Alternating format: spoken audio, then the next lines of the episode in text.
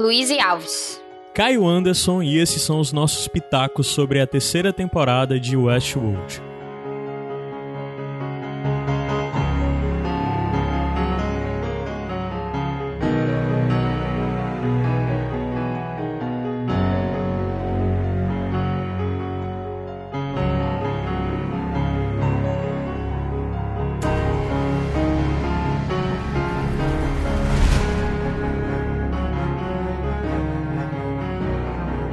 Luizy, passamos pela terceira temporada de Westworld, a série que foi prometida durante muito tempo para ser substituta de coisas que não necessariamente ela não precisaria ser, né? Sim.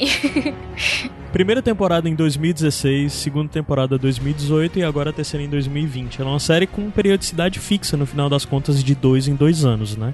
Uma produção da HBO com a assinatura da Lisa Joy e o Jonathan Nolan, né? Isso. Que a gente já viu produzindo muitas coisas e antigamente a gente viu o Jonathan produzindo com o irmão dele, o Christopher, até que os dois meio que são rompidos hoje em dia, né? É assim, né? Não sei como está a situação familiar dos dois, mas a última colaboração dos dois foi em Interestelar e aí o Nolan, o Jonathan, né, no caso, agora tá fazendo as coisas próprias dele. E aí, não sei, né? Eu acho que eles deviam voltar, fazer as coisas juntos. Acho que, né, tem que fazer as pazes e continuar essa aventura juntos. É, porque a história era exatamente que o Christopher Nolan sempre era o diretor, né? E sempre era o cara assim, e o Jonathan era mesmo roteirista e tal. E tem muita gente que, inclusive, fala muito mal, porque do Christopher sem o Jonathan, a única coisa que saiu até agora foi o Dunkirk, né? E a Origem também. Ah, e a Origem. Pô, mas a Origem é bom. É, então desculpa, Jonathan, mas a Origem, que não tem você, é o que eu acho melhor. É, e eu também gosto muito do Dunkirk. Eu acho uma puta experiência cinematográfica. Mas a gente não tá aqui pra falar dos irmãos Nolan, não. Bora a gente mudar, tá aqui pra falar, Caio, de porque eu acho assim, sabe, que vale mais a pena. Por sinal, existe uma grande polêmica nesse momento agora sobre o Christopher Nolan e o filme dele e a questão de cinemas. Mas a gente não vai entrar nisso, não. Eu já vi tu falando sobre lá no Band de Roma, mas não vamos entrar nisso agora não, porque senão vai ficar muito longo. É, eu já apresentei meu argumento. Então, Westworld, essa foi a terceira temporada. A gente tem que ambientar um pouco antes sobre o que se trata, né? Inclusive, pra você que tá ouvindo, já fica o aviso que a primeira parte desse episódio é sem spoilers da terceira temporada. Nós daremos spoilers das duas primeiras, mas não daremos da terceira. Mas a gente vai dar nossa opinião sobre o que achamos de forma geral dessa terceira temporada nessa primeira parte, e depois vai ter uma subidazinha de música, descida, e a gente volta pra conversar sem spoilers, aliás, com spoilers da terceira temporada de fato. Ana, tu consegue... Eu vou deixar pra ti o trabalho de ambientar, inclusive falar sobre o passado de Westworld, de onde veio, né? Qual foi a origem da série, né? Que antes da série existia, antes da primeira temporada, em 2016, foi lançada, já existia a obra anterior que, de certa forma, a série se baseou. Sim, o filme, né, Westworld, ele é de 1973, ele é do Michael Crichton, que foi o cara que fez Jurassic Park, né, o livro Jurassic Park, e ele escreveu e ele roteirizou, no caso, e dirigiu o filme. Ah, eu não sabia que ele tinha dirigido, não. É, foi a estreia dele na direção até, inclusive, e ele... Essa ideia de Westworld é bem similar ao que a gente viu na primeira temporada, né? Então, a primeira temporada, ela foi baseada em toda essa história de que existe a Delos e que eles fizeram um parque e que o que a gente vê, principalmente, é o Westworld, né? Mas existe também outros parques que a gente tem, tipo, alguns vislumbres, que é o de Roma, medieval, etc. Mas o que a gente vê é o parque de Westworld e lá a gente conhece duas pessoas que estão visitando, assim como foi na primeira temporada, o William e o Logan, né? Então, se vocês lembram, na primeira temporada tinha os dois e o Logan era meio quem tava apresentando a experiência pro William, meio que dizendo, é muito massa, olha aqui, você pode fazer o que você quiser, você pode dar a louca lá. E no filme é a mesma situação. Só que a trama do filme é bem mais simples, é a questão de que tá os robôs, os anfitriões, no caso, eles estão tendo problemas também, né, de tipo falhas, entre aspas, e acontece que eles começam a conseguir matar os humanos, antes eles não eram capazes de machucar nenhum humano, e eles começam a conseguir fazer isso. Isso é até um vislumbre do que a gente vê da primeira pra segunda temporada, de certa forma, né? Exatamente. E aí a trama do filme é que um cowboy fica caçando o William, né? No caso... Ah, o personagem é o William também no filme? Eu nunca vi o filme. Não, o nome dele não é William. É, mas é um equivalente a ele, né? É, o equivalente. Uhum. É o equivalente ao jovem William. E o que é interessante é que esse cowboy que persegue o que seria o jovem William, ele é como se fosse o Homem de Preto, entendeu? Ah, entendi. Que ele fica perseguindo o cara, perseguindo até o fim que o que seria o jovem William consegue escapar, né? E o Logan, no caso, o Logan, entre aspas, no filme acaba morrendo. Então, de certa forma, eles condensaram os dois personagens aí, ele condensou as duas faces do William, de certa forma são retiradas de dois personagens diferentes do filme, né? Isso, exatamente. Lembrando que na primeira temporada a gente tinha um William jovem e tinha um William velho já como Homem de Preto, né? Exatamente, e até visualmente o cowboy do filme, ele parece bastante com o Homem de Preto, então eles tiraram bastante disso. Então, assim, essa ideia geral é baseada no filme de Westworld, mas a primeira temporada é muito mais, expande bastante em toda a questão da inteligência artificial e de que se eles realmente têm consciência, e a primeira temporada acaba sendo essa jornada para que os anfitriões meio que ganhem consciência, né? Então, já indo para a primeira temporada de Westworld, o que a gente vê de início é a gente conhecendo o Westworld também, é aquela mesma coisa. Só que a gente descobre que, assim, existe a Dolores, né, que é a principal, e ela tá lá no loop dela, que todo anfitrião tem seu próprio loop, e eles têm que fazer, tipo, uma narrativa que escreve pra eles. Isso na primeira temporada já, né, do que a gente vai vendo. Isso, na primeira temporada.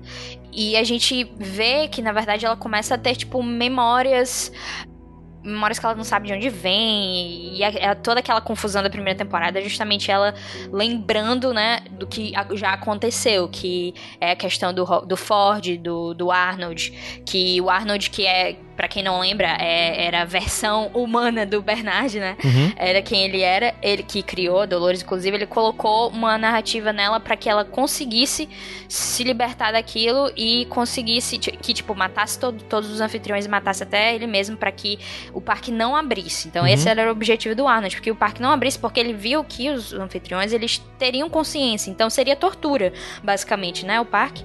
Então acontece isso, só que o Ford na época, ele meio que ignora isso, faz dar certo e o parque abre e acontece tudo aquilo que a gente vê. Inclusive com a coisa sendo viabilizada depois, quando a gente vê com a presença do Logan e do William lá, e a Delos, que se torna a financiadora de todo o projeto, né? Que sem a Delos não teria acontecido o parque no final das contas, né? É, exatamente. Foi toda a questão do Logan mostrar pro William e o William passar por toda aquela situação com a Dolores e eventualmente decidir investir, e o próprio pai do Logan, né, decidir investir. E o que acontece no que seria o presente, né, que no caso é o futuro, mas é o presente para o que a gente tá vendo. O que acontece é que a Dolores tá lembrando de tudo aquilo e ela tá de novo na jornada de autoconsciência. E o que a gente vê é basicamente isso. Os anfitriões, eles começam a ter aquelas falhas, né, que a gente vê, que não são falhas de verdade, é só eles meio que tentando atingir essa consciência, e a gente vai vendo isso, e é essa jornada, e ao mesmo tempo é, tipo, tudo bem confuso, né? Seguindo a narrativa do labirinto, né? Isso, exatamente, a narrativa do labirinto, que a gente tem a Dolores relembrando essas coisas, ao mesmo tempo a gente conhece a Maeve, que ela também tá no seu próprio loop, só que ela fica lembrando do loop anterior dela, que era quando ela era uma mãe, tinha uma filha, e aí sofreu o ataque dos indígenas, e ela fica lembrando disso meio que sem entender o que é isso, porque ela já tá em outra narrativa. Então, também tem a jornada da Maeve, que vai também descobrindo essa autoconsciência. E o que a gente vê, a conclusão da primeira temporada, na verdade, é que o Ford, ele meio que se arrependeu do que ele fez, e ele coloca uma narrativa que é a chamada narrativa dos devaneios. Ele coloca essa narrativa em todo mundo, né, em todo os anfitriões, dando a oportunidade para eles de atingir a autoconsciência, que é o que a gente vê no final, que ele meio que tá apresentando a narrativa pra todo mundo, como se fosse parte da atração, né? Mas na verdade a narrativa é que todos os anfitriões vão matar a galera todinha, inclusive a própria Dolores, que é a pessoa que mata o Ford e toma o parque, né? Então o parque no final da primeira temporada é completamente tomado pelos anfitriões, e que estão autoconscientes, né? Eles ganharam a consciência de volta e meio que estão agora fora dos loops poderes deles, então é isso. E nessa primeira temporada a gente vê o William, né, que a gente tá falando, que o William, no jovem, ele era essa pessoa que eventualmente investiu no parque e tal, mas ele, mais velho, é um homem de preto, que é uma pessoa que tipo, vai pro parque pra matar todo mundo, pra fazer essas coisas bem sádica mesmo, e ele acaba sobrevivendo também, né, que a gente vai ver futuramente, descobrir um pouquinho mais sobre isso na segunda temporada, mas a primeira temporada é isso, é uma coisa bem fechada, é uma narrativa que não é fácil também, né, eu acho que a primeira temporada não tem uma narrativa fácil. É muito complicada, tanto que na época eu lembro de, tipo assim, em toda a metade, em todo o meio da temporada eu tava sempre confusa, porque eu não sabia nada que tava acontecendo. Sim. Mas eu acho que ela, como uma história, né, em si, eu acho que ela funciona muito bem sozinha. Funciona. E ela funcionaria como, tipo, uma adaptação do filme, né? Se a gente fosse pensar assim, uma adaptação do filme em formato de série. Funcionaria perfeitamente só ela, se fosse só ela. Uhum. Talvez só o final que não terminaria com um corte, né? Como, de certa forma, foi na primeira temporada. Mas a primeira temporada em si funcionaria como uma adaptação em uma temporada única, né? Exatamente. E aí, além desse filme, Westworld, existiu um outro filme que meio assim que o povo esquece, porque não era... No Michael Crichton não estava envolvido, o pessoal achou pai, as críticas foi bem ruim. Mas existiu uma sequência que foi o Future World, né? Uhum. Que foi de 76. E assim, não é a segunda temporada de Westworld não é baseada nesse Future World, mas tem algumas noções de que a gente... Principalmente a parte do como é que fala, a informação, que eles estavam adquirindo a informação sobre os humanos. Uhum. Essa é uma ideia que também tem no filme, mas fora isso, não é, tipo, não tem muito a ver. Eu nem sabia que existia sequência do filme. Eu também descobri só quando eu tava pesquisando, porque eu também só sabia do primeiro. Porque eu ouvi falar muito do primeiro filme, mas nunca tinha ouvido falar do segundo filme, dessa sequência. Sim, sim. Mas só pontos interessantes nessa primeira temporada, a gente vai conhecendo outros personagens, né? Como o Bernard, que na verdade a gente descobre que ele não é um funcionário, não é um dos homens por trás do parque, ele é um host que é baseado no Arnold, né? Um dos criadores do parque. A gente vai conhecendo a Maeve, todo o grupo dela e mais uma série de outros personagens. Mas no final das contas, a gente tem aí a definição dos 4 personagens principais, de certa forma. E de certa forma aponta-se pro quinto, né, que seria a Charlotte, mas a Maeve, a Dolores, o William e o Bernard, né, ou seja, 3 hosts, só um deles humanos, mais a Charlotte como humana.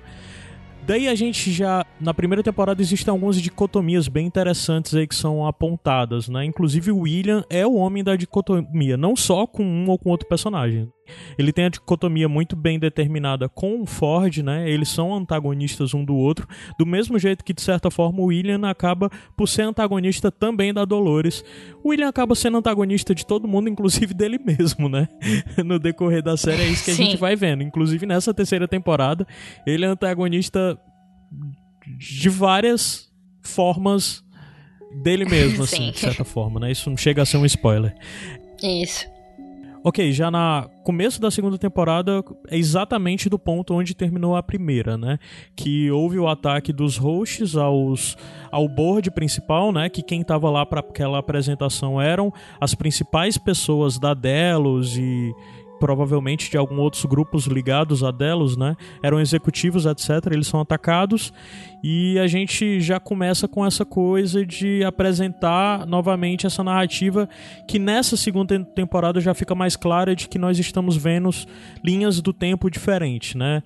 O primeiro momento logo após o final da temporada e a resolução do que aconteceu com aquele ataque. A segunda temporada logo deixa isso muito claro, coisa que a primeira não faz. O grande plot twist da primeira temporada, no final das contas, é descobrir que tudo aquilo que nós estamos assistindo durante a temporada não acontece no mesmo período, né? São períodos diferentes retratados lá. A segunda temporada ele usa novamente essa coisa de tempos diferentes, mas não torna tão confuso quanto na primeira temporada. Como a gente falou um pouco até em off, o Bernard, na segunda temporada, é a pessoa que nos faz entender quais são as diferenças, quais são os tempos narrativos em que a temporada está acontecendo, né? Sim. Essa segunda temporada, ela foi dita como um pouquinho mais complicada, mesmo com essa facilitação, digamos assim, da narrativa, porque ela introduz vários conceitos ao mesmo tempo, sabe? Então, enquanto a primeira, ela era bem linear no sentido de conceito, que era os anfitriões em busca dessa autoconsciência e se libertando, nessa segunda temporada a gente vai aprendendo várias coisas. A gente aprende que o parque, na verdade, não era só uma forma de divertimento, e sim era um lugar que estava colhendo informações sobre os humanos, então meio que montando uma database, né?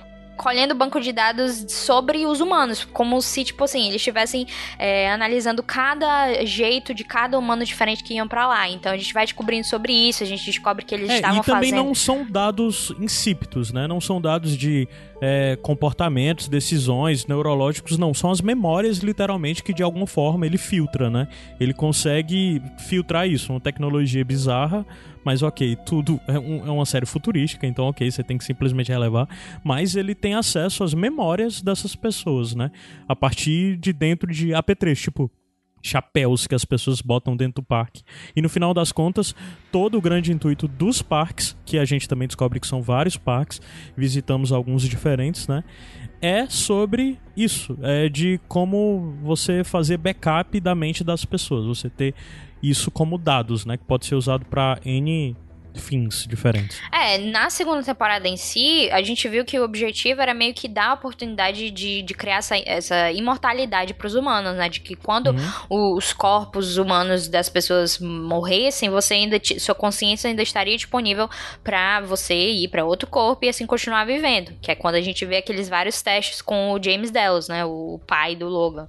Só que isso não dá certo, obviamente, e tal. Então essa parte de externo que a gente acaba vendo na terceira temporada de como essa informação pode ser usada, não é tanto o foco aqui, é mais essa questão de como tornar pessoas imortais, ou então como ter essa informação de cada humano contra eles, né, que é o que a gente vê também um pouco em relação ao William, porque o que levou à morte da esposa dele, né, o suicídio dela no caso, foi justamente ela ver o que ele fazia no parque e todos aqueles dados, e meio que ver que ele era uma pessoa terrível, e então a gente acaba vendo que é um pouquinho mais complicado que isso. E ao mesmo tempo que tá rolando toda essa parte, toda essa questão que acaba sendo mais complicada, também tá rolando ainda a revolta dos anfitriões, né? Que a Dolores, ela tá matando todo mundo e ela tá com o objetivo de se vingar. Então a Dolores nessa temporada é só vingança, vingança e tal. E ao mesmo tempo a Maeve, que teve a oportunidade na primeira temporada de sair do parque, ela acaba voltando pra buscar a filha dela, mesmo que ela saiba que não é a filha dela de verdade, né, que é só uma história que criaram pra ela. Ela volta pra salvar a filha dela e meio que proteger, digamos assim, os outros anfitriões. Então a gente acaba tendo dois opostos assim, né? A Dolores meio que querendo matar todo mundo e a Maeve que só tá querendo meio que proteger os anfitriões. E ao mesmo tempo a gente também vê que inclusive no episódio que eu mais gosto, que é o Kikisua, que não era só a Dolores ou a Maeve que estava nessa jornada em busca no labirinto, né?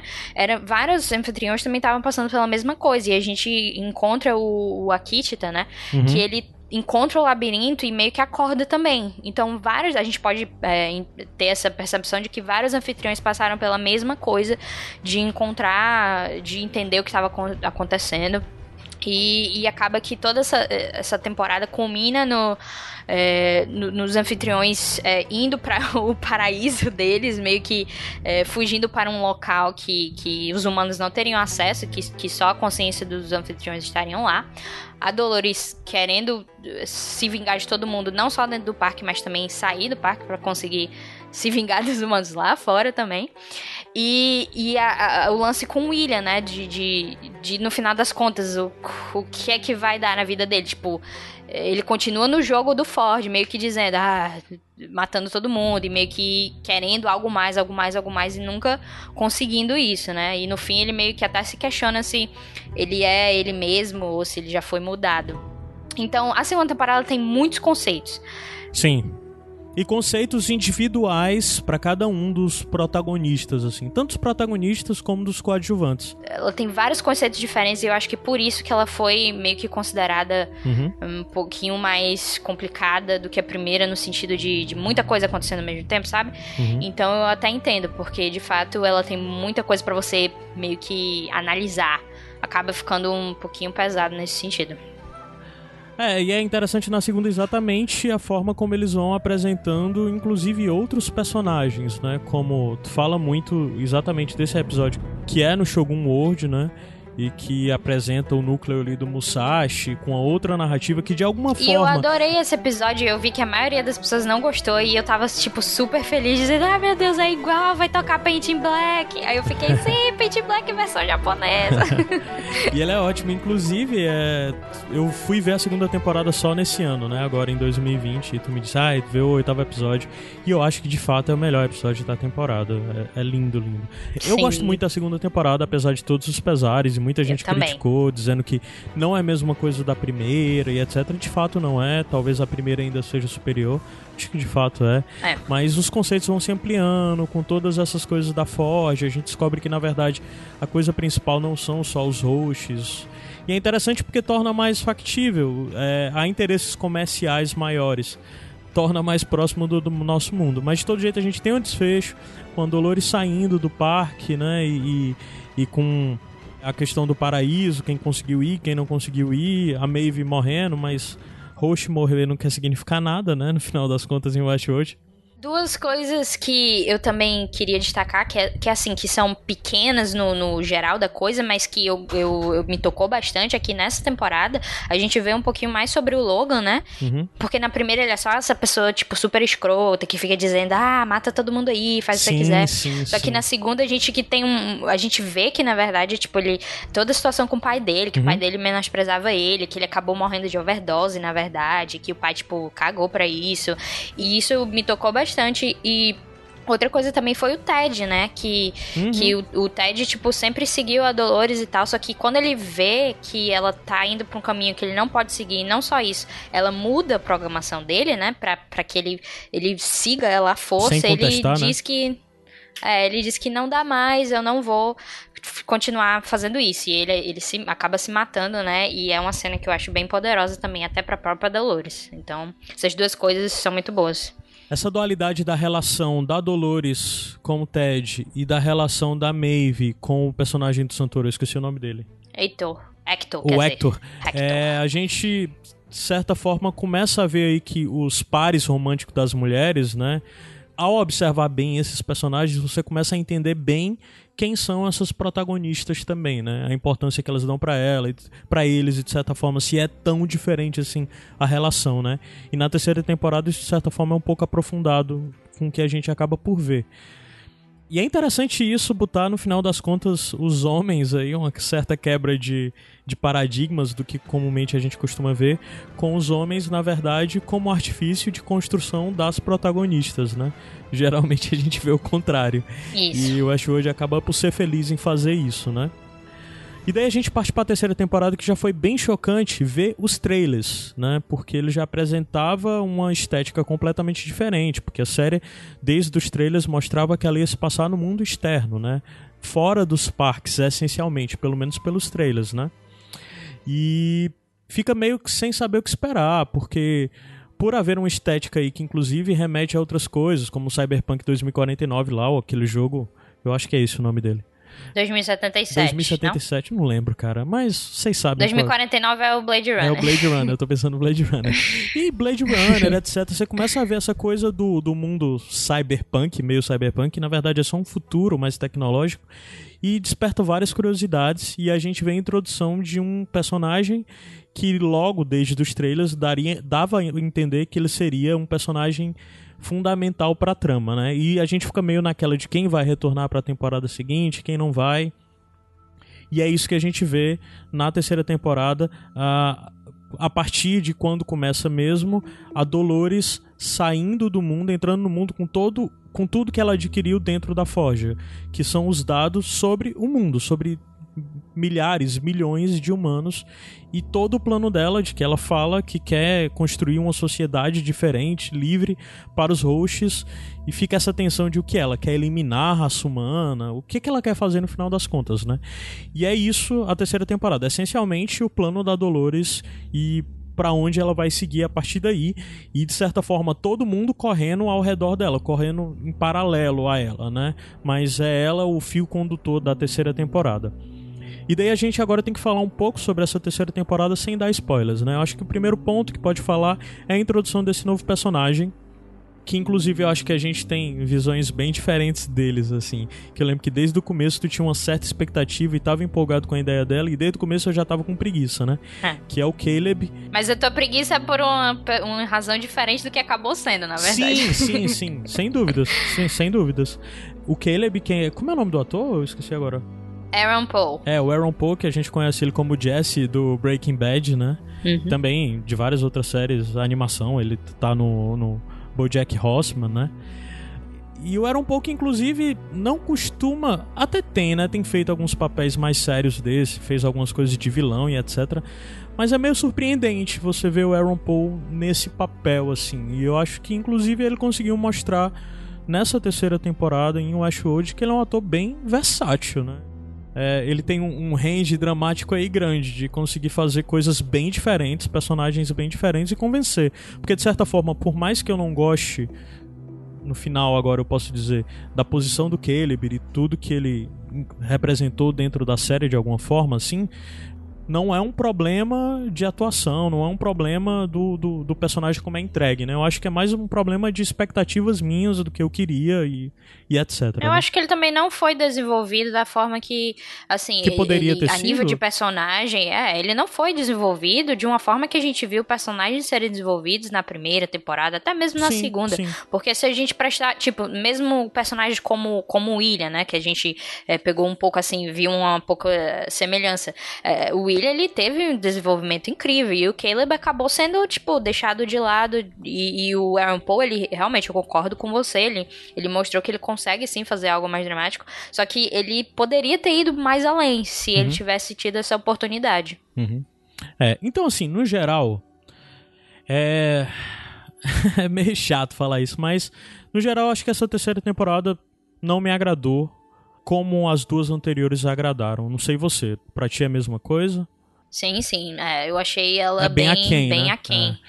E no final das contas, talvez a principal característica que eu aponte de Westworld é o virtuosismo dos roteiros, da forma como ela pega tramas e desenvolve tramas, subvertendo tanto a narrativa como o desenvolvimento dos personagens, te trazendo essa sensação de desconforto e de desconhecimento e de incerteza sobre quem são aquelas pessoas e para onde elas vão.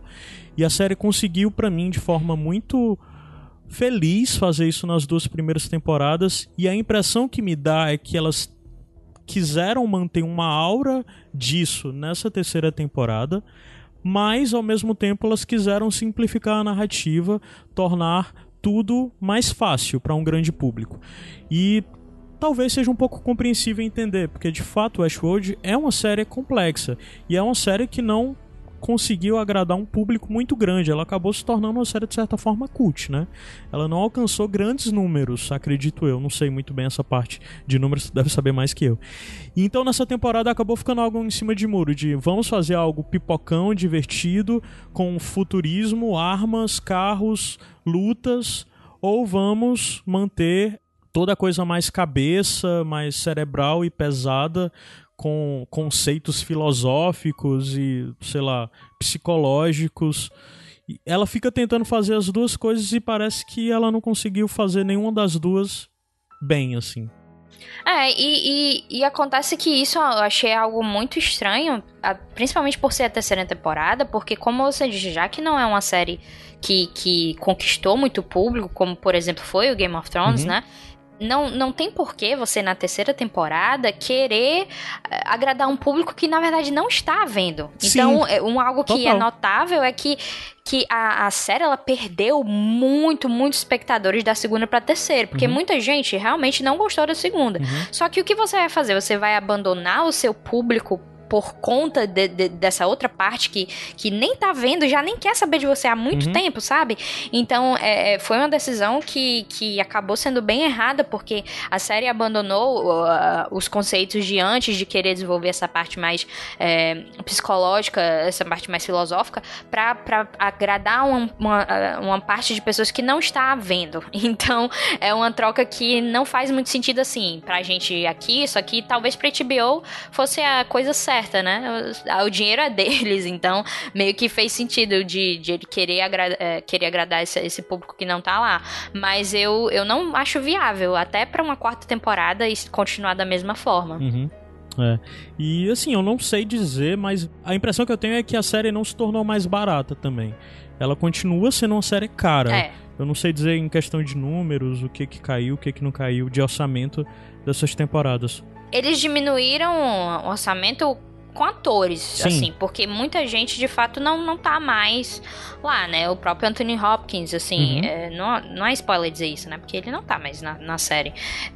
Então, alguns atores, assim, eles não trouxeram de volta e apesar de eles irem pra, tipo, lugares da Espanha ou coisas assim pra gravarem, e até o próprio design de produção a gente vê que realmente tá bem caro, assim, mas é o espetáculo visual, necessariamente. Então, não sei a comparação, de fato, não tem os números, né, pra dizer a comparação aqui. Só que Westworld não é uma série que é possível ficar barata, entendeu?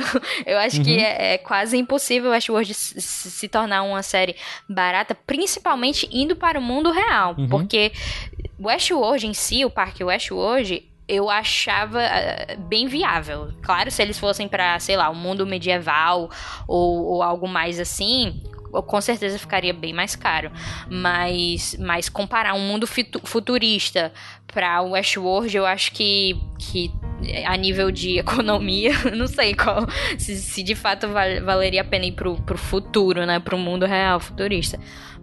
Mas eu concordo contigo, Caio, porque não só a temporada ela pareceu bem aquém do que a gente já conhecia, mas também eu achei muito estranho esse mundo real. Então, desde o primeiro episódio, eu vi aquilo e eu fiquei completamente, assim, sem sentir que aquilo era Westworld. Não só porque mudou de cenário. É uma quebra grande e inclusive, tem tudo isso, né? No final das contas, a gente, como espectador e pessoas que eu e você gostamos da primeira e da segunda temporada, muita gente não gostou da segunda, mas nós gostamos, né?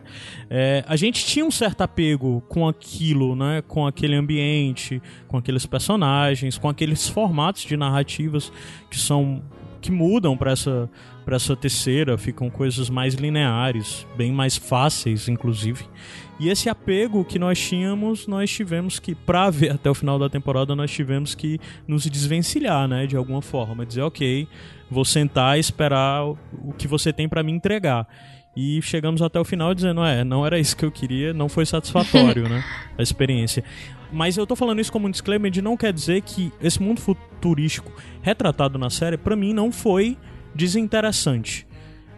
Ele foi bem construído, é interessante as tecnologias que são apresentadas e como são apresentadas, são coisas que você pensa, ok, daqui a 20 anos, 30 anos, nós poderemos ter coisas muito similares a isso que eles apresentaram lá no mundo. Mas, de todo jeito, é isso. É uma quebra muito brusca. Da primeira pra segunda já houve várias quebras. Mas da segunda pra terceira, a quebra é muito brusca, é muito diferente. É complicado você ver uma série que se passa em um mundo medieval, ou um mundo de faroeste, ou um mundo de não sei o que, e do nada é um mundo totalmente futurístico e... não sei, acho que não é nem só estética, não é nem só o ambiente, sabe? Mais coisas mudaram assim drasticamente na série. Em relação a essa atmosfera, eu não digo que não é interessante ou que não é bem feito, porque eu realmente acho que, como a gente sempre elogiou a parte de Game of Thrones, de que cuidava de design de produção e toda essa parte, eles continuam muito bem nisso. Mas é algo que eu vejo e fico... tá, mas eu já conheço isso tudo, eu já vi vários filmes que abordam isso pra mim não é tipo novo, sabe? Uhum. Então quando, em momentos da temporada que eles decidem mostrar, ah, essa ação aqui, essa coisa tecnológica, olha só que massa essa tecnologia aqui, eu fico, ok, mas eu tô vendo Westworld, não é por isso, é porque você quer me propor uma discussão, você quer me propor algo que em certo momento da temporada eu achei que ia acontecer, né? Eu comprei, eu disse, caramba, essa discussão aqui, ó, essa discussão tem um potencial muito bom, então se for isso, ah, eu acho que vai dar muito certo, então não tem problema. Mas aí quando chegou mais o fim da temporada, né, vale dizer que a gente não mencionou isso, mas essa temporada, as outras só tem 10 episódios cada, essa só tem 8, então foram tipo 2 episódios a menos.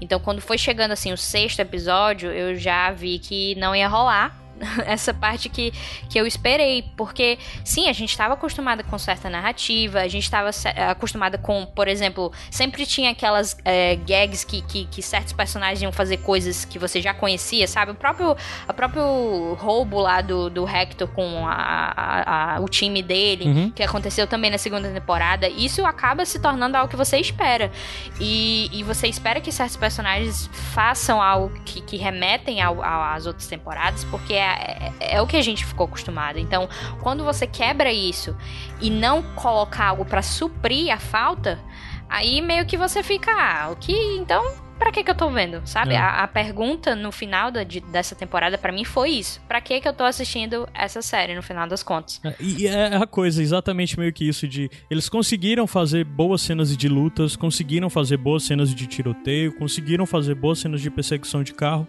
mas eu não acompanho essa série nesses anos inteiros pra ver luta de espada, luta com mãos limpas, tiroteio, perseguição de carros, sei lá, não é pra isso que eu vejo essa série. Então, essa quebra foi muito difícil, né? É meio que como tu disse, até que o Jonathan Nolan disse de que, eu queria referenciar tal coisa, eu queria incluir um signo de tal obra que eu gosto, de tal coisa. Ele foi meio que extrapolando, encaixando tudo ali dentro. E pra quem já tá envolvido emocionalmente com esses personagens por 4 anos, 5 anos, você diz, não era isso que eu queria ver desse personagem, sabe? Eu acho que existem... Nas outras temporadas a gente viu que os conflitos eram resolvidos de outras formas que não as pessoas soltando armas pra lutar, brigando, um dando murro na cara do outro, né? É. Isso foi bem, bem, bem broxante. Até porque são hosts, né? São anfitriões. Quando eu, em certos momentos da temporada em que anfitriões lutam, é algo tão vazio, porque você sabe que nenhum deles consegue se machucar e você fica meio que ok, por que eu tô vendo isso? Pelo menos quando tinha algum embate que nunca era de luta, né? Era só um embate que acontecia no parque, tinha aquela coisa de que os humanos conseguiam machucar os hosts, mas o contrário não acontecia. Aí, quando isso finalmente foi permitido, aí tinha, realmente, meu Deus, agora você consegue me machucar, agora ficou um pouquinho diferente. Agora você traz isso pro mundo real, em que meio que anfitriões continuam não conseguindo se machucar e agora meio que todo mundo é igual e sei lá, e eles perde a profundidade. A Dolores, assim, como isso é algo que a gente vê já desde os trailers, né? A Dolores sendo uma mulher desses filmes de ação novo, como a gente tem com Atômica, com esses filmes de gênero, assim, de uma mulher super capaz, que luta e tudo mais. É totalmente justificado, visto que a Dolores não é humana, né? Mas, de toda forma, não era isso que eu esperava ver em Westworld, não é isso que... Não foi isso que trouxe a independência a Dolores, né? Não foi ela conseguir lutar, então... Pronto, perfeitamente colocado. O que mais que a gente pode falar, sem spoilers ainda, sobre essa terceira temporada? Eu queria mencionar a trilha, né? Porque foi algo que realmente me incomodou bastante, a trilha sonora do Ramin Djawadi, que se tem algum vídeo do Sete Reinos aqui, sabe que eu amo ele. Sim. Ele fez a trilha de Game of Thrones também. E ele sempre fez a trilha de Westworld também, e sempre foi muito boa. Inclusive pela coisa da renovação dele pegar músicas clássicas, né? Músicas já famosas, e fazer versões... pra encaixar, além de fazer versões instrumentais, versões que são diegéticas, né? Como na hora que tá no salão, a musiquinha que o piano tá tocando é uma música que a gente conhece de, sei lá, como tu falou, Paint in Black já, do Rolling Stones. Isso. Então, é muito marcante isso dentro de Westworld, é uma sacada muito legal, né? Agora, nessa terceira temporada, isso continua acontecendo, assim, de ele fazer versões de músicas e tal. Só que o problema aqui, pra mim, foi que a trilha de Westworld, ela sempre teve uma identidade sonora. Assim como Game of Thrones tinha também, Westworld tinha. E era algo que era bem perceptível. Inclusive, na mudança de um parque pro outro também, né? Sim, sim, exatamente. Por mais que mudasse o estilo, né? Sei lá, quando tava no Shogun World, acabava tocando músicas em versão do Japão feudal, isso, etc. Mas de um jeito já tinha uma assinatura muito bem definida, né? Isso, tinha temas que, por exemplo, quando a gente já conheceu o Shogun World, a gente viu não só o Paint Black, mas o próprio tema que a gente conhecia no parque Westworld, também na versão do Shogun World. E da mesma forma a gente ganhou um tema maravilhoso pra o Kikisuya, né, que também tinha aquelas flautas, que eu não sei o nome de verdade, mas flauta indígena e tal. Então sempre tinha isso, só que quando veio pro mundo real, e não é nenhuma culpa do Ramin, é o que a história pedia, o mundo real meio que tirou toda a melodia da trilha e deixou só aquelas coisas minimalista, ambiência, que pra mim eu chamo de barulhinho, porque pra mim não é trilha, aquilo é só tipo barulhos e ondas sonoras e etc. Então acaba que temas reconhecíveis aparecem muito pouco, tipo o tema da Dolores aparece, sei lá, 3 vezes na temporada toda, e algo bem mínimo. Temas novos, que seria do Caleb e do Serac, não tem... Você não reconhece. Só o do Rehoboam que realmente é reconhecível. Mas de resto eu fiquei... Tanto que eu lembro que no primeiro episódio... Foi o episódio todinho, tipo, 1 hora de episódio e não tinha nada. Não tinha música... nenhuma, era só aquela coisa ambiente, minimalista, etc, etc. Quando chega no final, toca um pouco do tema da Dolores em piano, eu fiquei tipo assim, meu Deus, obrigado. Finalmente, algo reconhecível. Então eu acho que isso tirou bastante da própria temporada em si, porque às vezes as pessoas não reconhecem que a trilha sonora é importante e tal, mas trilha sonora é importante até mesmo quando você não percebe isso, porque querendo ou não, e principalmente numa série, um tema faz você lembrar de algo, mesmo que você nem saiba o que esteja acontecendo. Então, quando isso é tirado, você fica, seu guia emocional acaba sendo um pouco prejudicado, sabe? Então, eu diria que isso foi o que me mais doeu, apesar de toda a situação narrativa, a trilha sonora pra mim doeu bastante. Então, eu acho que isso é um ponto a ser mencionado. Ana, vamos fazer o seguinte. Acho que já dá pra finalizar um pouco a parte sem spoiler, porque eu acho que nós já estamos nos coçando pra falar das coisas sem acabar por dar nenhum spoiler com ninguém. Então, assim, se você não viu a terceira temporada agora, você para agora e volta depois que vê, ou sei lá, né? Mas na real, acho que a maioria da galera que tá ouvindo esse episódio já deve ter visto a série toda. De toda forma, vamos dar esse intervalinho agora e subir e descer música, e a gente volta já já pra comentar livremente tudo não, os acontecimentos que nós acharmos relevantes dessa terceira temporada e meio que sem amarras de spoilers pra que estraguem a experiência de você que ainda não viu. É isso, vamos subir e descer a música, a gente volta já já para o último bloco desse Pitacos.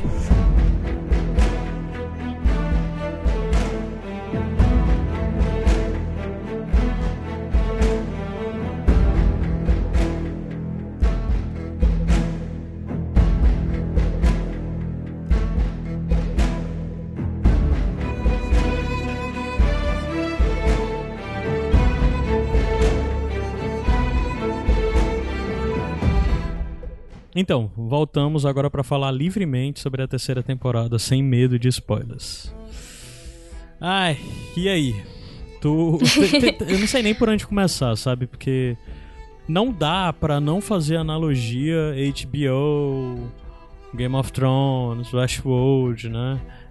O final dessa temporada foi bem decepcionante pra mim, sabe? No final das contas, o desfecho dessa temporada, por mais que muitas das coisas da temporada eu não tenham gostado, se ela tivesse tido um outro final, eu acho que seria relevado, haveria contexto. Mas esse final, especificamente, eu achei muito fraco, tudo muito superficial.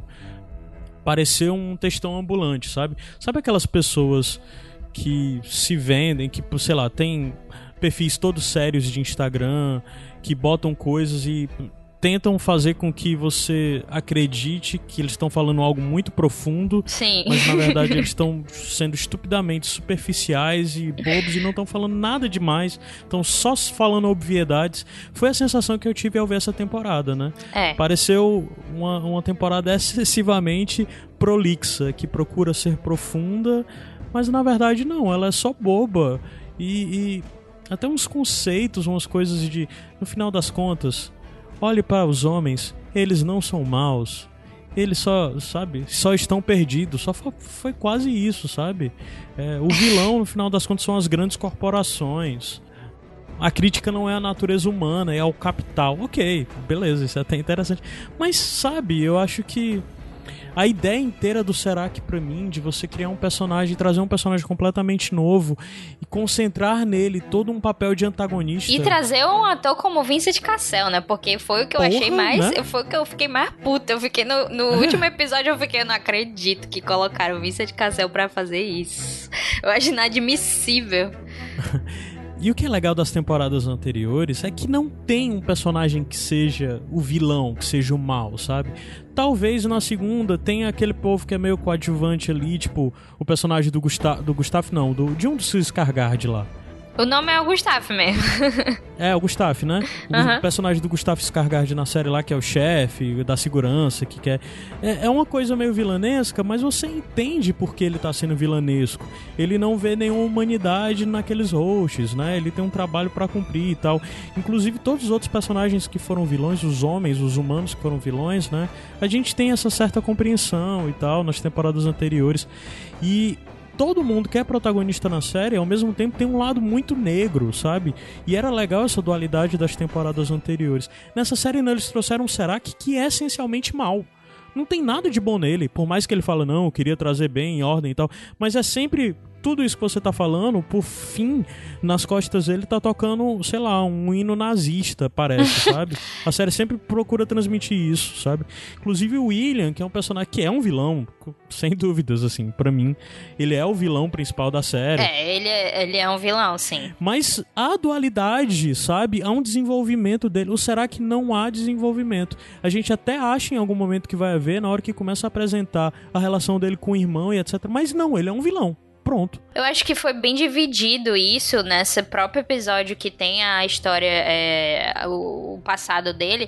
Eu acho que a partir daí você pensa, não, tudo bem, eu descobri um pouco sobre o Serac e vi que ele de fato estava tentando criar isso com o irmão pra evitar que outras guerras acontecessem, e a gente vê que ele foi comprando... outras tragédias, né? É, ele foi comprando a influência dele. É, a gente vê o lance de Paris ter sido destruída, a terra natal dele, etc, e, né? É. Isso dá uma perspectiva, né?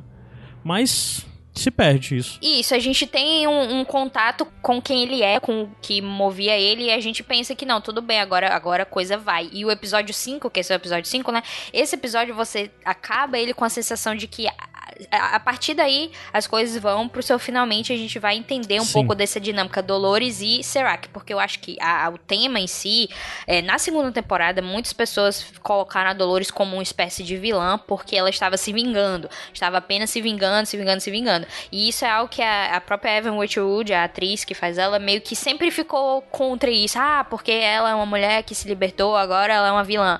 E eu acho que parte do próprio interesse dela de representar a Dolores como alguém que, na verdade, tem um objetivo, meio que foi visto aqui. Porque eles quiseram, a todo custo, transformar a Dolores na heroína. Ó, não tem nada a ver, o Serac que é o vilão, não vejam isso como uma dualidade. Pois é, foi forçadíssimo, porque, assim, a Dolores continua em boa parte da trama dessa temporada como vilã, assim, sabe? É, apesar de o Serac ser um vilão maior que ela. Mas a gente começa a ver um excesso de tentativa de humanizar a Dolores, de tornar a Dolores menos vilanesca e etc. Ok, isso não é um problema. O problema é como foi feito, que ficou brega, ficou superficial, ficou bobo, sabe? Parece que acabaram... toda a inspiração que houve nas temporadas anteriores no desenvolvimento da complexidade dos personagens foi perdido.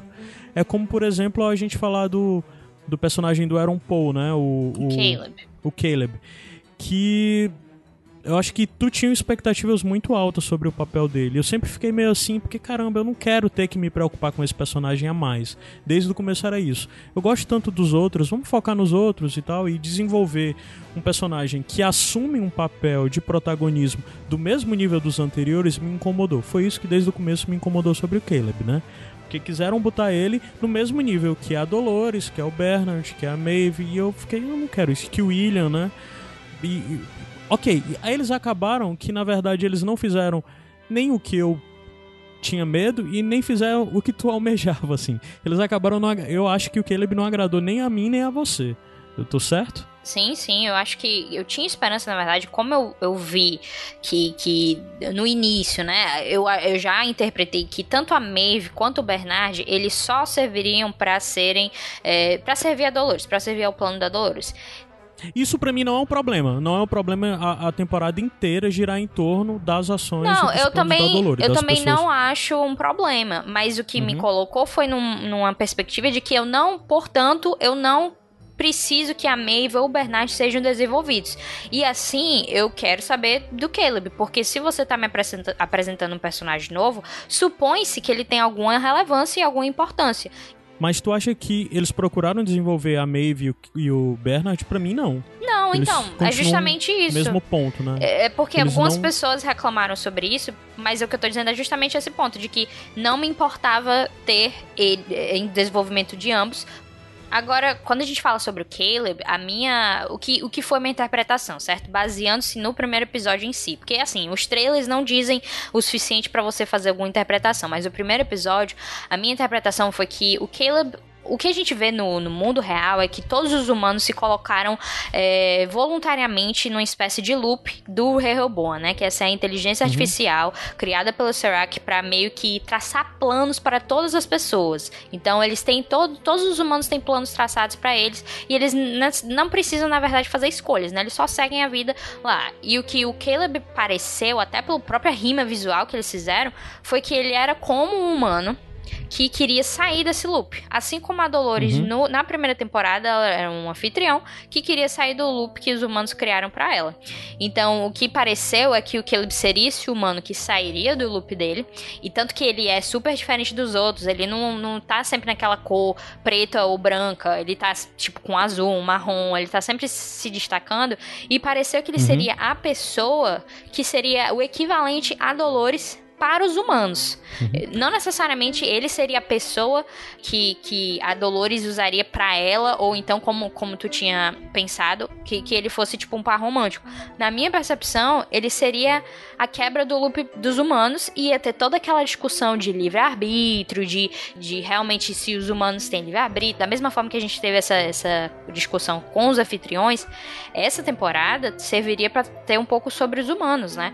Só que o que acabou acontecendo é que o Caleb, ele virou uma espécie de peão pra Dolores, e até a própria história dele, que a gente meio que fica confuso, achando que a mãe dele diz, você não é meu filho, sei lá, tem aquelas dicas que talvez ele seja um pouco anfitrião, ou então que talvez ele tenha alguma coisa no passado que encaixe com isso. E no final das contas, quando a gente tem essa revelação, entre aspas, bem entre aspas, porque a gente consegue ver vinda há 300 milhões de anos o que ia acontecer, mas eles passam o episódio inteirinho como se fosse uma surpresa, e quando a gente vê a revelação, você fica tipo, ah, tá, entendi, realmente, muito legal. Só que você já entendeu tudo e desistiu. Quando chega o episódio 6, meio que, Caleb não é nada, não, deixa pra lá, ele só vai ser um peão pra Dolores, e ele realmente só foi um peão pra Dolores. Se tornou piegas, que no final das contas, toda a questão foi por ele não ter permitido que os soldados, quando estavam lá no parque, eu não entendi muito bem porquê, mas provavelmente para fazer uma simulação, né? Sei lá, alguma ação, ele defendeu o host, disse, não vamos fazer o que os homens ricos vêm aqui fazer. Basicamente foi isso. Por isso ele é essa figura, né? Por isso a Dolores escolheu ele entre... O que é ridículo, né? Um entre, sei lá, milhares. Milhão não, mas milhares de humanos, né? Isso é ridículo. É muito fraco esse argumento, né? E daí, inclusive, eu acho que, já adiantando um pouco, a série dá uma abertura para uma próxima temporada onde muito disso que tu quer pode ser explorado. mas vai ser explorado de um ponto de vista mais trivial, no sentido de que poderia ser qualquer outro, mas a gente está vendo isso a partir dele, de questionar mais talvez esses debates filosóficos sobre a liberdade do homem dentro da sociedade e tal. Isso ainda pode ser aprofundado, ainda pode ser apresentado, se eles melhoraram essa sala de roteiristas para a próxima temporada, porque nessa terceira, de fato, foi bem decepcionante, né? Agora, Caio, só entrando assim nessa questão da discussão, o que eu acho também que contribuiu para a decepção foi o fato de, quando a gente estava no parque, a coisa central eram os anfitriões, certo? E o fato de que os humanos, eles tinham controle sobre eles, e que era uma situação muito, tipo, tortura, algo bem feio, assim, né? Meio que escancarando a maldade humana, digamos assim. Quando você vem para o mundo real e a Dolores meio que está em carregada, pelo que a gente entende, de libertar tanto anfitriões quanto humanos, eu não consigo comprar a Dolores libertando humanos, porque meio que vai, primeiro, que vai contra o que ela estava fazendo na temporada anterior, e eu não tive uma motivação. O que ela vinha falando, inclusive, nessa temporada, porque nessa temporada ela vinha sustentando um discurso muito parecido com o que ela tinha dentro do parque. E a gente não vê nenhuma motivação necessariamente pra ela mudar de ideia. Então, é algo bem ridículo no final, aquela coisa toda de eu escolho ver a beleza, é algo tão ridículo, porque você não aceita que a Dolores vê beleza nos humanos. Tipo, todas essas pessoas, até no mundo real, os humanos são escrotos. Então, porque o Caleb não fez nada com você, todos os humanos realmente merecem um paraíso, vai todo mundo viver livre, feliz para sempre. Não faz o menor sentido você ter a Dolores libertando os humanos. Entende? Então, e poderia ser algo que tivesse aí um dedo pesado da Maeve, sabe? A gente vê os contrapontos das duas e as duas interagindo nessa temporada, e a Maeve, de certa forma, tem motivações questionáveis, a obsessão dela com a filha, etc, né? E a Dolores passa isso na cara dela, mas só que a Maeve, de certa forma, vê beleza em detalhes e tal, e é algo que ela procura até... Na série, isso acontece nessa temporada, dela recordar pra Dolores que ela era essa personagem, né? Que via beleza no pôr do sol lá do parque, e etc.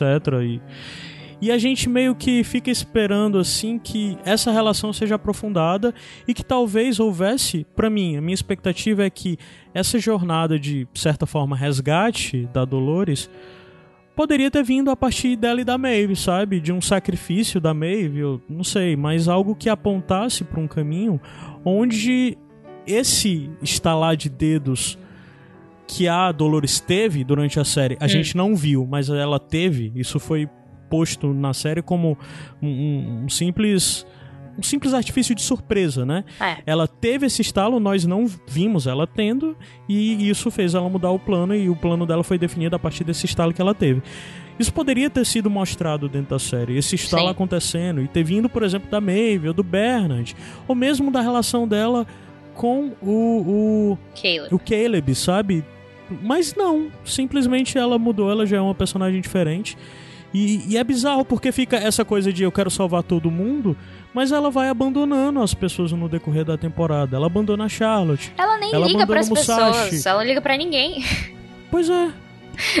Isso que tu tava falando de que a gente não viu, novamente me lembra de Game of Thrones, de quando a gente não viu o plano da Sansa com a Arya pra surpreender o Midinho, o que tipo é uma coisa que eu lembro só porque toda vez que roteiristas decidem fazer isso pra ter, sei lá, uma surpresa ou um plot twist ou algo do tipo, na verdade eu não sei porque eles fazem isso, né? Porque a gente não consegue ter investimento nenhum na situação. Então, do que adianta você ter esse twist se a gente não tava acompanhando? Tipo, é pra isso que, por exemplo, são colocados personagens que não conhecem as coisas. Então, por exemplo, se você quer fazer isso, usa o Caleb, então. O Caleb é uma pessoa que não sabe quem são esses robôs, esses anfitriões, ele não conhece o mundo. Então, se você quer apresentar alguma coisa pra alguém, usa o Caleb.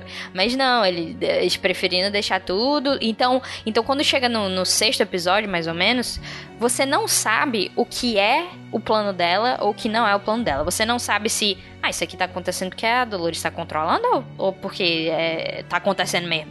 Então chega um momento que você simplesmente não faz a menor ideia do que é o plano dela ou do que não é. Se ela, no final, por exemplo, ela já tava sendo planejada ser capturada ou não, porque dá a entender que aquilo tudo faz parte do plano, mas enfim.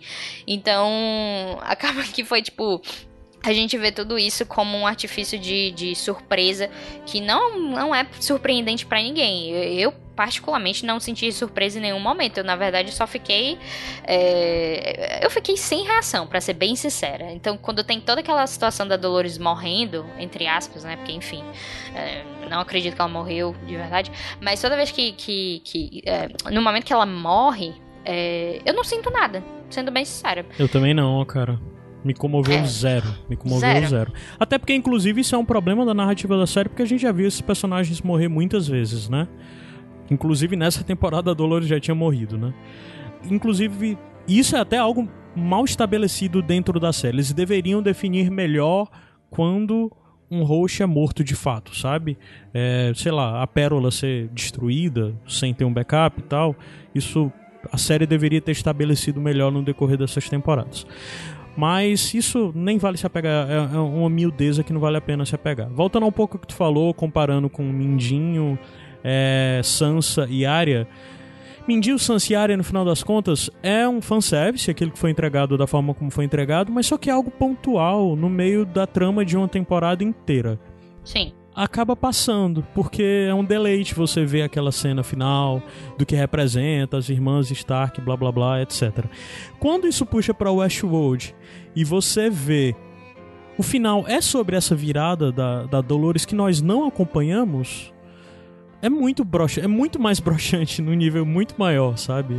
É muito decepcionante. Você vê que a Dolores preveu tudo. Ela tem um plano, ela sabe quando ela vai cair, quando fulano de tal vai cair, ela sabe quem ela tá pondo pra sacrificar, ela quer salvar o mundo, ela quer salvar os dela e não sei o quê, mas ela vai abandonando as pessoas como ela abandona a personagem da Charlotte e tal hora o plano dela quase dá errado por causa da Charlotte. Ela não sabia disso, ela não previu isso, ela preveu todo o resto, mas ela não preveu um comportamento dela mesmo, já que ela e a Charlotte são a mesma, vêm do mesmo ponto, né? São a mesma pessoa, sei lá, não dá nem mais pra dizer que as duas são a mesma pessoa, né? Mas a Charlotte era uma cópia da Dolores. Inclusive, isso já me leva pro ponto do que eu mais gostei nessa temporada, que foi a Charlotte. Porque é o único personagem que eu vejo um arco de desenvolvimento bem feito, assim.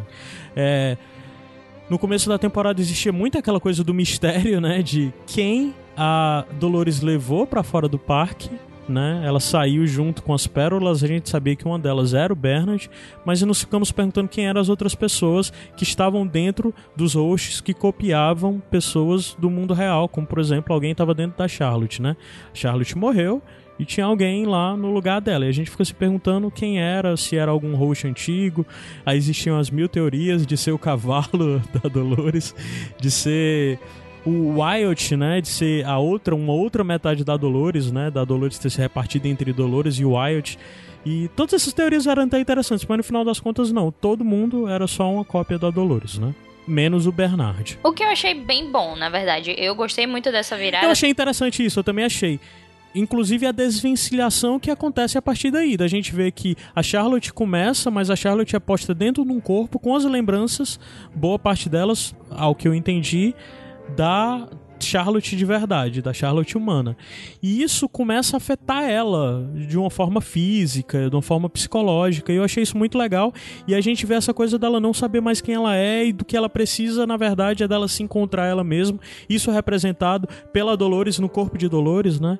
E eu achei isso massa. É uma discussão que poderia ter sido também mais explorada, né? Mas acaba que tem certo momento da temporada que o Bernard tá falando com aquele cara que é a Dolores também, que era tipo o guarda-costas ou sei lá o que, do Liam. Sim. E o Bernard fica falando com ele dizendo, você vai só fazer o que a Dolores quer, na verdade você não são mais a mesma pessoa, e esse personagem ele não se incomoda com isso, né, mas a Charlotte a gente vê que de fato ela não é mais a Dolores, ela se tornou outra pessoa, e o que acaba acontecendo de fato é que ela mudou, ela não ficou do lado da Dolores, então eu acho que isso poderia ter sido abordado um pouquinho melhor. Assim, não tenho um grande problema com isso, assim, não é um problema grande que eu tenho, mas eu acho que a gente poderia ter abordado um pouquinho, mas eu acho que isso encaixaria justamente no fato de a Dolores ser vista como vilã. Uhum.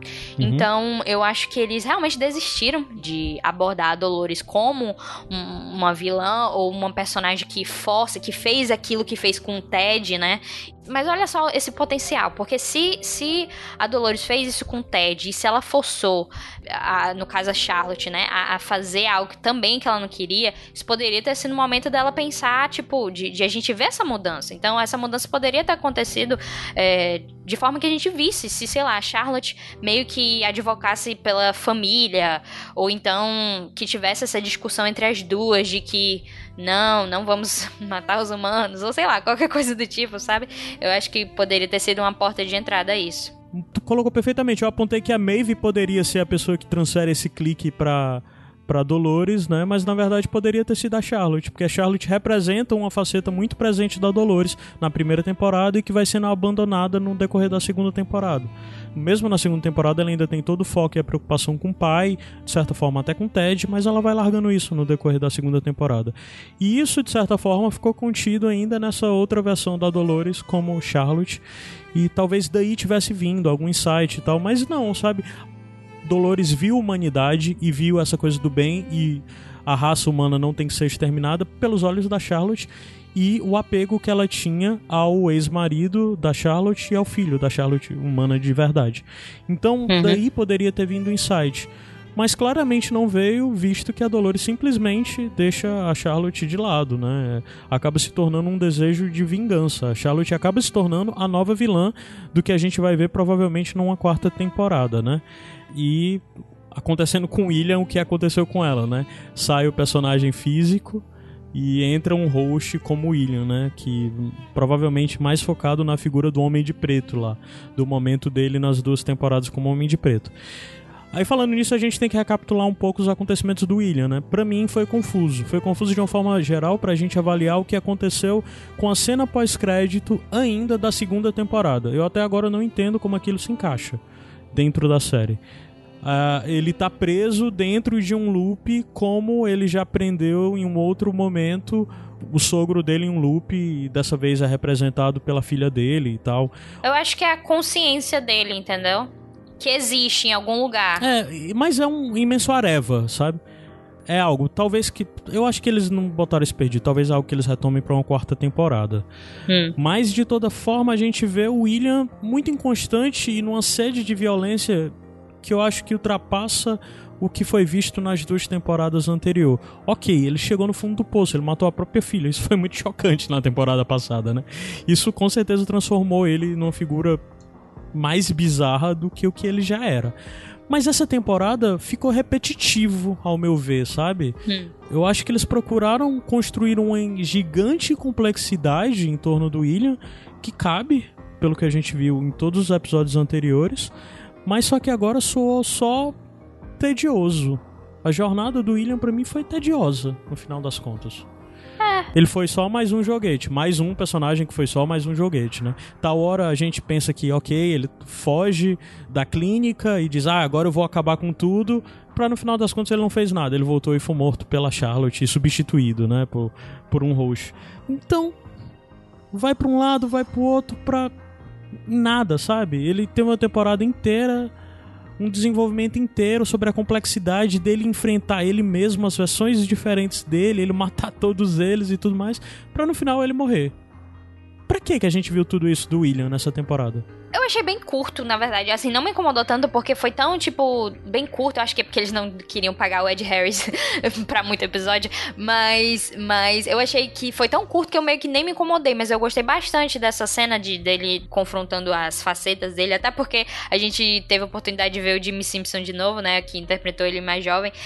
Que eu gostava muito dele, do ator. Acho que ele fez um trabalho muito bom. Então eu gostei de ter visto ele nesse sentido. E eu acho que o William é um personagem que eu acho muito muito bom, e eu acho que o que aconteceu é que eles não souberam o que fazer, não souberam onde encaixar ele. Então, quando tem essa pseudo-discussão sobre quem ele é de verdade, ele acaba, de fato, chegando a lugar nenhum, porque ele conclui que ele vai salvar o mundo, ou seja, matar todos os roxos, e isso não é nenhuma evolução. Na verdade, é ele com o que ele é. Uhum. Mas, de certa forma, eu não vejo... Nem vejo problema, porque é como dizer... Não, você é assim. Ele tem esse questionamento de... Eu sou eu mesma, eu sou eu mesma, eu sou outra pessoa, eu sou um host.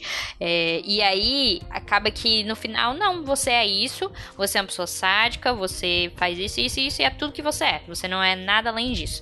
Então, no final das contas, foi isso. Eles confirmaram, no final das contas, que aquele William que a gente conheceu na primeira temporada era só uma máscara, né? Quando apresenta ele como criança e mostrando que desde criança ele já era sádico. Ele já era essa figura com sérios problemas aí sociais, psicológicos e etc. O pai dele tinha medo dele, né? A gente tem uma certa construção em torno da figura do pai, que a gente pensa que o pai era alguém ruim, mas na verdade não. O pai só tava olhando pra ele dizendo, como? Por que você é isso, né? Sim, sim. Mas de uma forma geral ele me pareceu jogado, né? Aí daí eu já falo, eu gostei muito da Charlotte, é a personagem que mais me agradou nessa temporada. A Maeve, por muitas vezes eu esperava que ela conseguisse quebrar isso e ela não consegue, ela fica presa ao Serac e acho que ela acaba por ser diminuída dentro dessa narrativa. E o Bernard pra mim foi uma imensa frustração, porque a gente viu ele na primeira, na segunda e na terceira temporada como um mero joguete. E ele sempre é uma promessa de que ele carrega a verdade, ele carrega a solução, mas é sempre dos outros no final das contas, porque ele sempre tá seguindo um plano de outras pessoas. E o personagem que pra mim poderia ser muito interessante, bem melhor desenvolvido, não é. E esse ele fica barata tonta de um lado pro outro, ele sempre chega atrasado onde ele tem que chegar e as ações dele parece que influenciam muito pouco no decorrer do geral. Aí a gente já acaba a terceira temporada com a promessa de que agora sim ele é um personagem fundamental e agora sim ele vai carregar as respostas. Mas eu já cansei disso, sabe? 3 temporadas fazendo isso, entregando um ótimo ator, um personagem com muito potencial que nunca é concretizado. Ele sempre me soa como uma grande promessa, o Bernard. Eu, sendo bem sincero, eu não me importo mais com o Bernard, tanto faz o que vai acontecer com ele, e eu concordo com isso que você disse, é um desperdício do ator, que o Jeffrey Wright é muito bom, mas, assim, já vindo para o ponto novo, né, da temporada, e também porque eu diria que é uma das minhas principais frustrações, é a questão do Serac e do Rehoboam, né, porque o Serac é tido, assim, o vilão, entre aspas, da temporada, e ele é essa pessoa que criou, junto ao irmão dele, essa inteligência artificial capaz de controlar a humanidade para que eles não se acabem com eles mesmos, né, quando não aconteça guerras, etc. E essa inteligência artificial é algo que a gente pode... tipo, não é nada de novo. A gente já viu isso em 300 milhões de filmes, livros, tudo que é futurista de uma inteligência artificial que toma, né, o controle dos humanos porque é o melhor para a humanidade. A gente viu isso, sei lá, em 2001, acho que tem isso. E um filme que eu lembrei bastante, que não é tipo um filme super famoso, mas é o Controle Absoluto, que é o filme com Shia LaBeouf, que é o filme que é justamente isso, a inteligência artificial que toma o controle dos humanos, e até o design dessa inteligência artificial parece demais com o robô. Então, ao longo da temporada eu tava sempre lembrando desse filme. Mas não é novo, mas ao mesmo tempo é algo que você quer ver, que promete um desenvolvimento interessante. Esse embate do Serac, que em tese, no início você acha que controla a inteligência artificial, a gente vê depois que não é o caso, né, que acaba que ele meio que perdeu o controle, mas em tese é isso, contra a Dolores, que poderia... Ele é controlado, na verdade, o Serac, né? Exatamente. Contra a Dolores, que poderia ser essa pessoa que vai de encontrar o Rehoboam pra fazer o quê? Pra libertar ele, pra ser contra ele, pra sei lá. Esse embate, pra mim, seria muito mais interessante do que a Dolores libertar os humanos, entendeu? Então, se fosse a relação da Dolores com a inteligência artificial, pra mim faria bem mais sentido. Assim, acaba que que aconteceu isso, né? Mas não foi um embate, não foi tipo... A gente vê no episódio final o Rehoboam falando com a Maeve, meio que dizendo, não sei o que, eu tô controlando tudo, etc.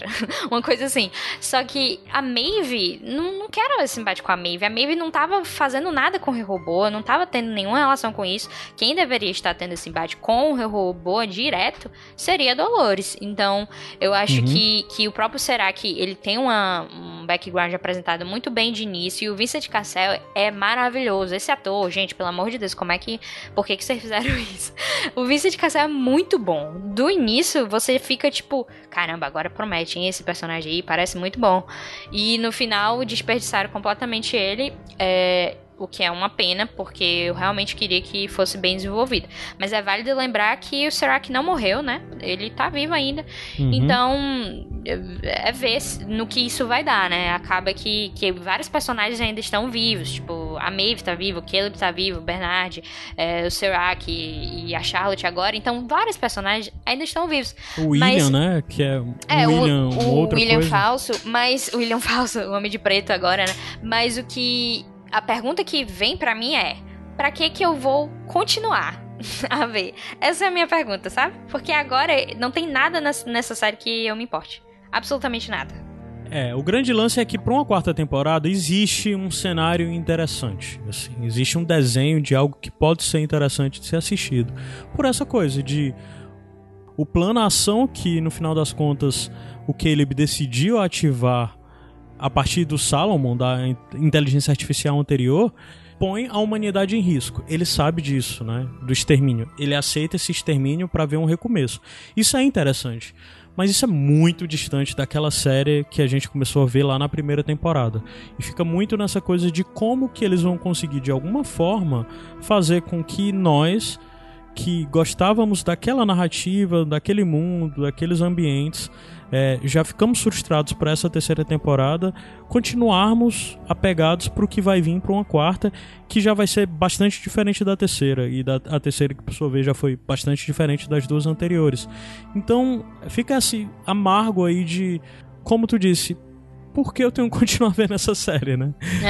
O que vai me motivar a continuar vendo isso e, sei lá, minimamente curioso, empolgado sobre isso, que é o que eu cheguei pra terceira temporada. Eu não consigo manter esse sentimento pra uma quarta, apesar de que eu realmente acho que isso pode ser contornado, porque eles estão apanhando bastante, né, de crítica e etc.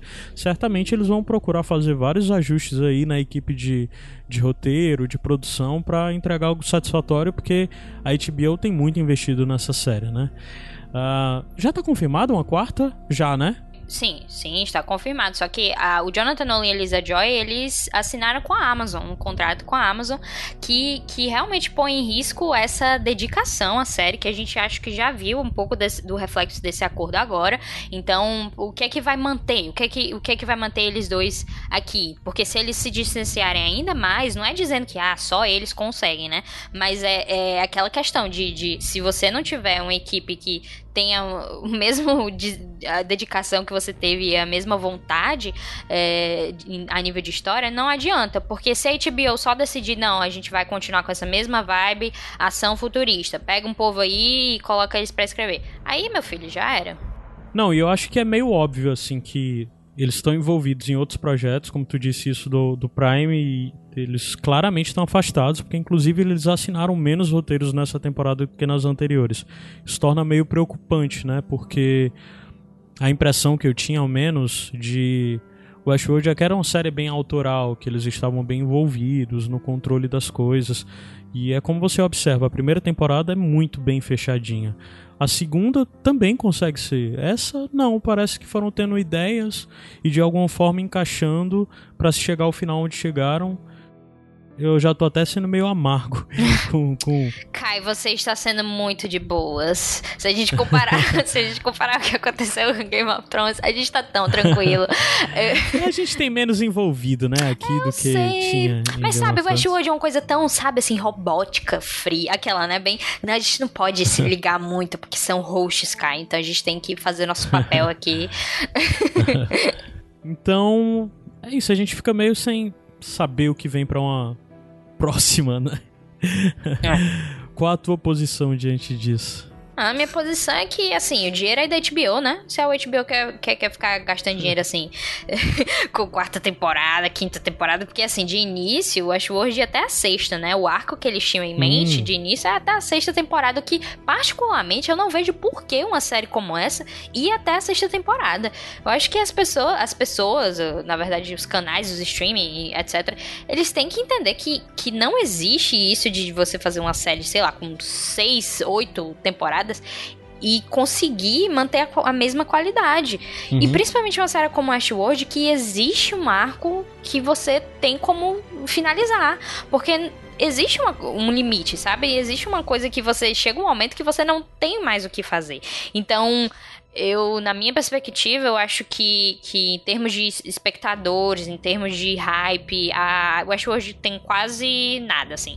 Claro que ainda muita gente vê, mas o que eu quero dizer é, no geral da coisa, a série perdeu muitos espectadores, demais, e a HBO vai ter que fazer uma coisa louca pra conseguir conquistar todo mundo de volta, e eu obviamente vou ver quando voltar, mas por exemplo, é questão de se eu fosse assinar HBO, certo? Não assinaria HBO por Westworld.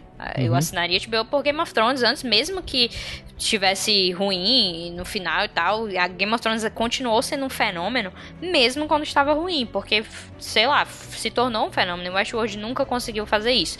Então, se eles querem manter a série, eu acho que eles têm que focar em um público, seja o público da primeira ou o público da terceira. Foca em um, escolhe um público e vai lá, vai a fundo, porque eu não acho que seja possível agradar os dois. Então é isso.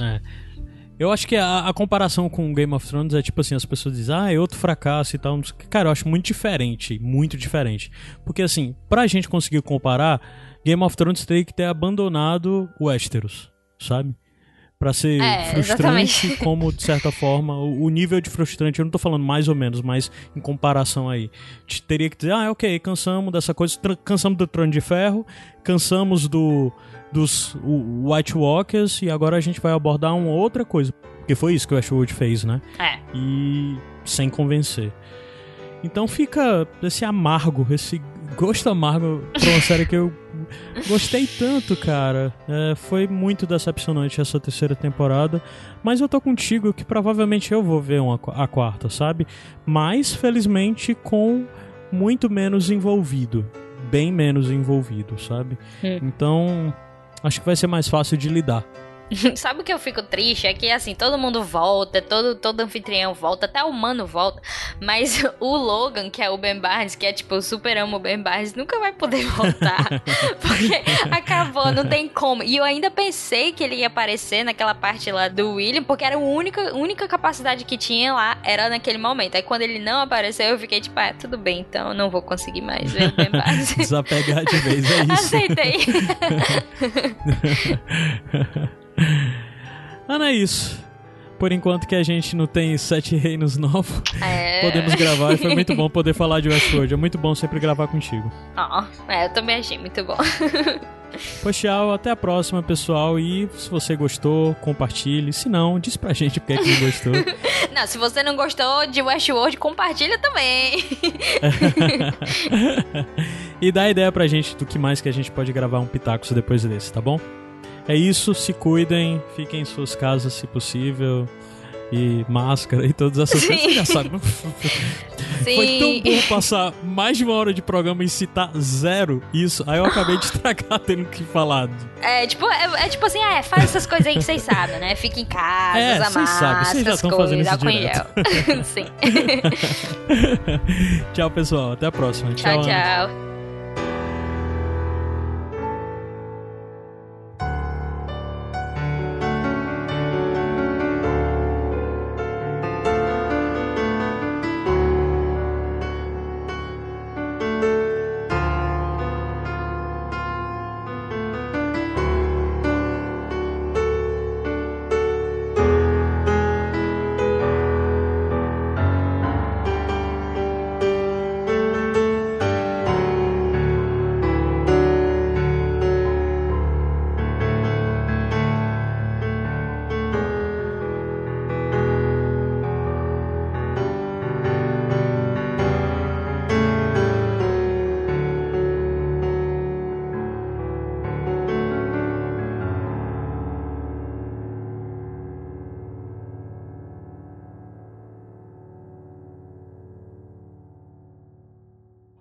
podcast produzido por 20 a 20.